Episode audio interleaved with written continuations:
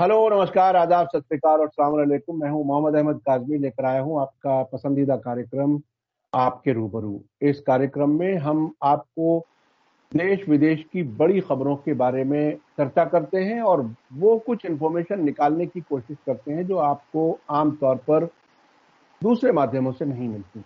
अभी चूँकि media star world दुनिया भर के हालात पर नज़र रखे हुए है कोशिश हमारी रहती है कि ज़्यादा से ज़्यादा अहम खबरें आप तक पहुँच जाएँ। अभी हाल ही में और रूस और कनाडा में पार्लियामेंट के इलेक्शन हुए हैं। बहुत ही दिलचस्प है और आ, बहुत बड़ी तब्दीली नज़र नहीं आ रही लेकिन फिर भी इलेक्शंस तो इलेक्शंस होते हैं पार्टियों का टेस्ट होता है। इस सब पर बात करने के लिए मेरे साथ आज खास मेहमान हैं सीनियर जर्नलिस्ट असद मिर्ज़ा साहब जो एक लंबे अरसे से बीबीसी और खलीज टाइम्स के साथ भी जुड़े रहे और अब कॉलम लिखते हैं मुख्तलिफ़ जबानों में उर्दू हिंदी अंग्रेज़ी मुख्तलिफ़ जबानों में वो मुख्तलिफ़ मुल्कों में आपके मजमून छपते हैं। असद मिर्ज़ा साहब वेलकम है आपका। मीडिया स्टार वर्ल्ड को आपने वक्त दिया। आप ये बताइए कि कनाडा और रूस के जो इलेक्शन हैं वो सियासी तौर पर कितने अहम थे क्या कुछ था? क्योंकि हमारे यहाँ भारत के मीडिया में तो आ, ये तो बहुत दूर की बात है अपने पड़ोस की भी खबरें नहीं आती हैं। लेकिन हम कोशिश करते हैं कि दुनिया के मुख्तलिफ़ हिस्सों में क्या कुछ हो रहा है, वो अपने दर्शकों को बताएँ। आप बताइए कि ये कनाडा और रूस के इलेक्शन कितने इम्पोर्टेंट शुक्रिया काजमी साहब। मैं सबसे पहले ये बताना चाहूँगा अपने नाजरीन को कि इन दो मुल्कों, कनाडा और रूस में जो इलेक्शन हुए हैं, वो दोनों जगह जो है, वो मौजूदा पार्टी जो है, वो अपने आप को अक्सरियत में लाने के लिए उसने ये इलेक्शंस कराए। और एक मुल्क में जमहूरी तरीके से, जमहूरी तौर के ऊपर अपने आप को मेजोरिटी दिलाने के लिए इलेक्शन किए गए और एक मुल्क में गैर जमहूरी तरीके से अपने आप को जमहूरी तौर के ऊपर मुंतखब कराने के लिए इलेक्शन किए गए। पहले जुम्रे में कनाडा का नाम आता है और दूसरे जुमरे में जो है, वो रूस का नाम आता है। आइए हम पहले ज़िक्र करते हैं कनाडा का। कनाडा के पार्लियामेंट के प्राइम मिनिस्टर जो है जस्टिन टूडू उन्होंने दो साल पहले हुकूमत कायम की थी, लेकिन उनको पार्लियामेंट के लोअर हाउस में अक्सरियत हासिल नहीं थी। तो इसकी वजह से उनकी गवर्नमेंट जो है, एक माइनॉरिटी गवर्नमेंट थी। और कनाडा के कवानीन और कनाडा के आइन के मुताबिक अगर कोई माइनॉरिटी गवर्नमेंट वहाँ पर होती है तो उसे बिल्स और लेजिस्लेशन पास कराने के लिए दूसरी पार्टियों के ऊपर इंसार करना पड़ता है, जो कि कभी कभी बहुत काबिल दिक्कत चीज़ हो जाती है। तो इसलिए भी हाल के अरसे में जस्टिन टूडू ने जिस तरीके से कोविड वबा का मौसर तरीके से जो है वो अपने आवाम की हिफाजत की, सबका वैक्सीनेशन कराया और उसके अलावा दूसरी जो दीगर पॉलिसियाँ जो हैं, उन्होंने वहाँ पर कनाडा में अच्छे तरीके से नाफिज करने में वो काम, कामयाब रहे। तो उनका एक इरादा ये बन रहा था कि मैं दोबारा इलेक्शन करा के जो अभी मैंने हाल में कामयाबियाँ हासिल की हैं, उनकी बिना के ऊपर, उनके ऊपर जो है मैं पार्लियामेंट में अक्सरियत हासिल करके अपनी एक पूरी, अपनी एक पार्टी की जो है लिबरल पार्टी की जो एक हुकूमत बना सकूँ ताकि मुझे आइंदा कॉन्स्टिट्यूशनल तौर के ऊपर, किसी दूसरी पार्टी के ऊपर इनिसार ना करना पड़े। तो इसमें क्या कुछ रहा? इलेक्शन रिज़ल्ट कैसा रहा कनाडा में? और क्या कुछ इश्यूज़ थे? क्योंकि इश्यूज़ बहुत इंपॉर्टेंट होते हैं दुनिया को जानने के लिए कि आखिर इलेक्शन किन इश्यूज़ पर लड़ा गया और नतीजा क्या हुआ? देखिए जो नतीजा आया वो बहुत ही आ, आ, आप उसको मजहिया खेज नहीं कह सकते लेकिन बहुत ही अजीब नतीजा आया कि जस्टिन टूडो की जो लिबरल पार्टी है उसको 19 2019 की तरह ही इस साल भी एक सौ सत्तावन सीटें ही जो हैं वो हासिल कर पाई ऐवान के अंदर। और इस तरह से 2019 में भी और 2021 में भी उनकी पार्टी जो है वो अक्सरियत में नहीं रही, बल्कि अकलियत में है और उसे अभी भी दूसरी पार्टियों की हिमायत हासिल करना होगी पार्लियामेंट में किसी भी नए कानून को पास कराने के लिए।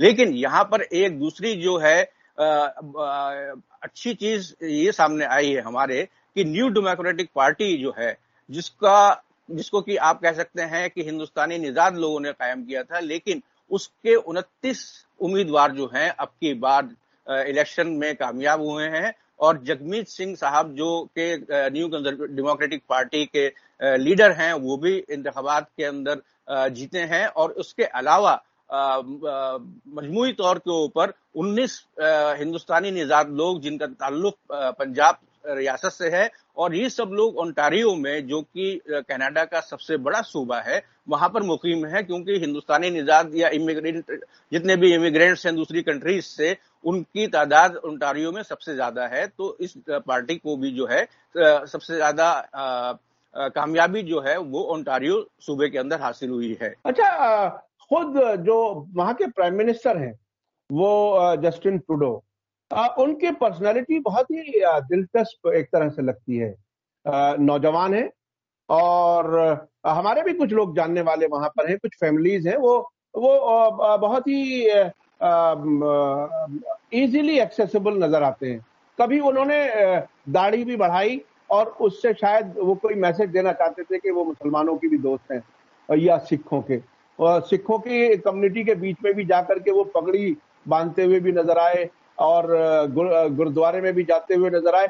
इनके पर्सनालिटी के बारे में थोड़ा सा आप बताइए कि जस्टिन ट्रूडो किस किस्म के प्राइम मिनिस्टर देखिए, जस्टिन ट्रूडो जो हैं, उनका शुमार नौजवान वजर आज़म में होता है। दुनिया भर के सियासतदानों में वो बहुत कम उम्र के सियासतदान हैं और उन्होंने बहुत कम उम्री में आप ये कहिए कि तकरीबन 38 साल में सियासत में अपना पहला अमली कदम रखा था और उनका ताल्लुक जो है एक सियासी पार्ट आ, आ, फैमिली से है।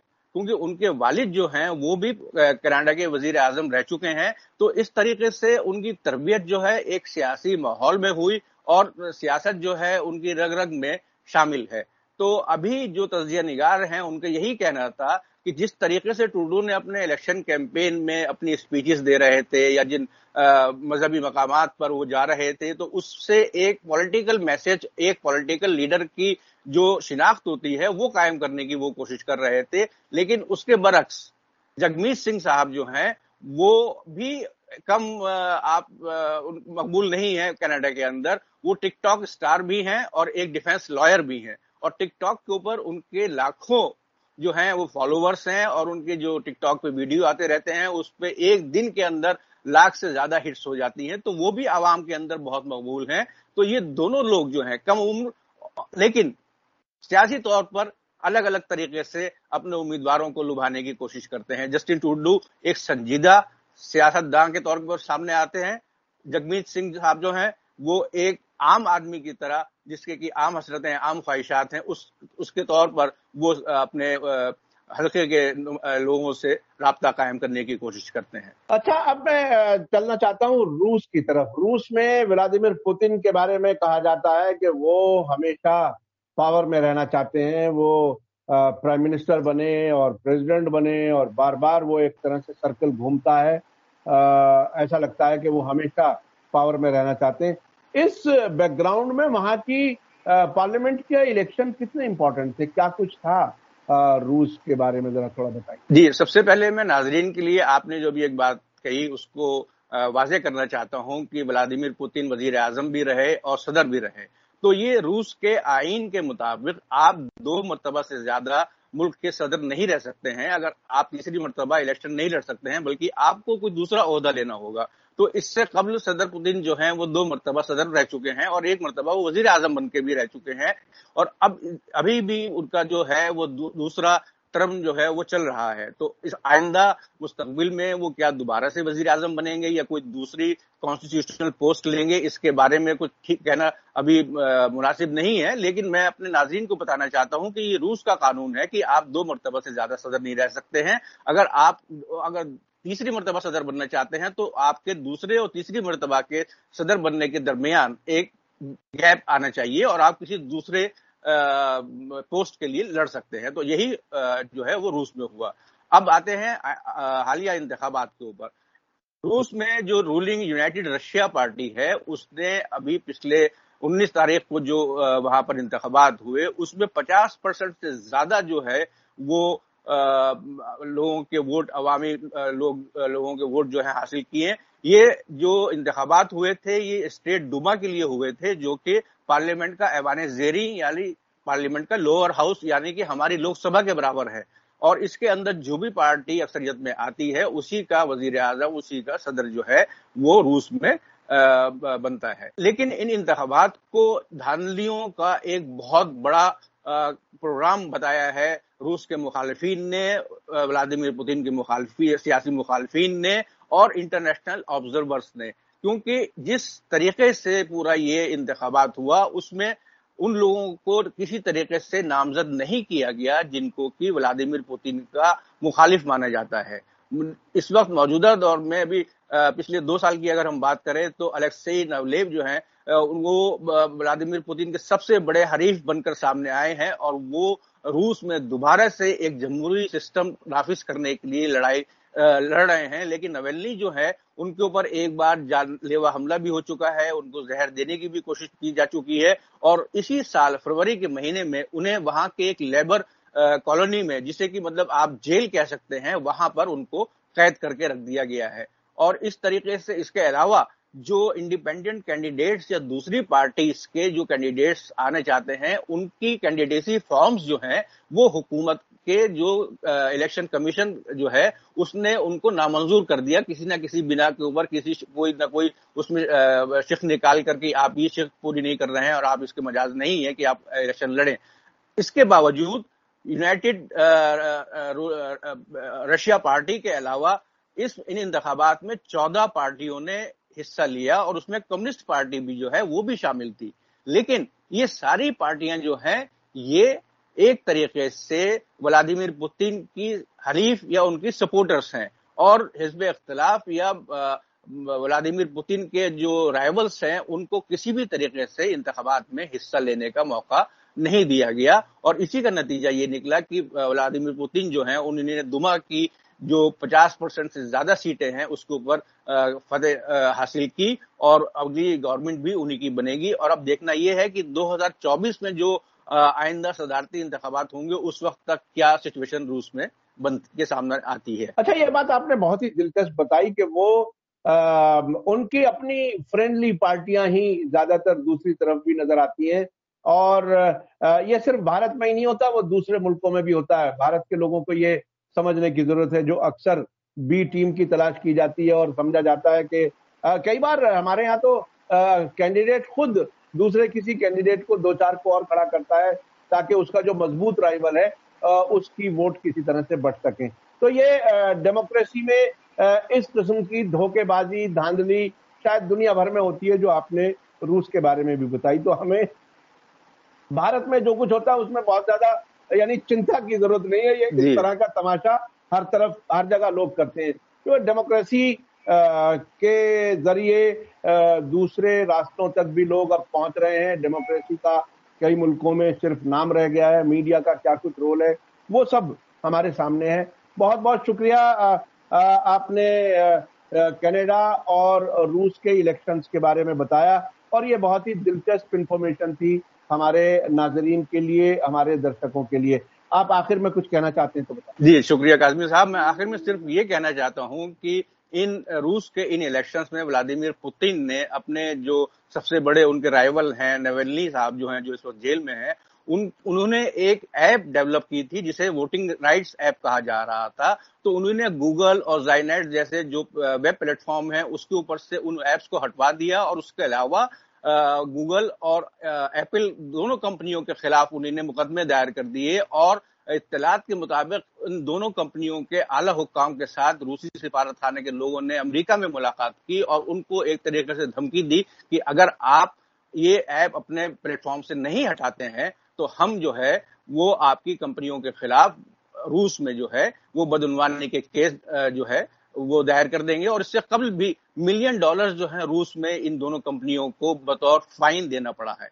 और आखिर में मैं ये कहना चाहूँगा कि अभी हमने जो दो इंतबात के बारे में बातें की जो कि एक पूरे जमहूरी तरीके से हुआ और एक पूरा गैर जमहूरी तरीके से हुआ तो आइंदा अभी आने वाले इतवार यानी 26 तारीख को एक और इंटरेस्टिंग इंतबात जो हैं, वो होने हैं जर्मनी में, जहाँ पे कि वहाँ की चांसलर एंजेला मार्केल जो है 16 साल अपने अहदे पर फायज रहने के बाद सुबह दोष हो रही हैं और इस इलेक्शन के बाद वो चांसलर नहीं रहेंगी, इसका उन्होंने ऐलान किया था। लेकिन वहाँ पर इलेक्शन के बाद क्या सूरत हाल बनती है, क्या मौजूदा रूलिंग पार्टी दोबारा हुकूमत कायम करती है या अपोजिशन पार्टी जो है वो हुकूमत कायम करती है, इस बारे में इंशाल्लाह अगले हफ़्ते आपसे बातचीत रहेगी। जी जी बहुत बहुत शुक्रिया असद मिर्ज़ा साहब, आप नज़र बनाए रखिए, हम आपसे ज़रूर बात करेंगे।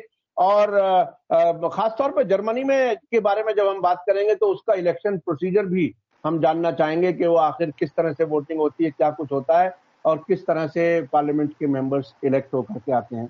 बहुत बहुत शुक्रिया असद मिर्ज़ा साहब, आपने मीडिया स्टार वर्ल्ड के लिए वक्त निकाला।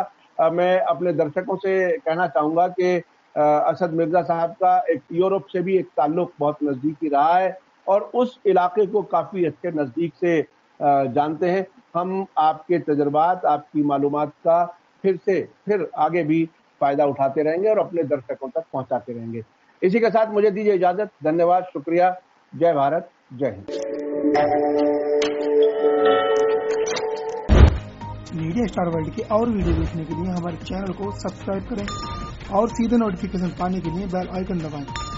और अगर हमारी खबर सच्ची और अच्छी लगे तो अपने व्हाट्सएप इंस्टाग्राम फेसबुक और ट्विटर अकाउंट पर ज़रूर शेयर करें।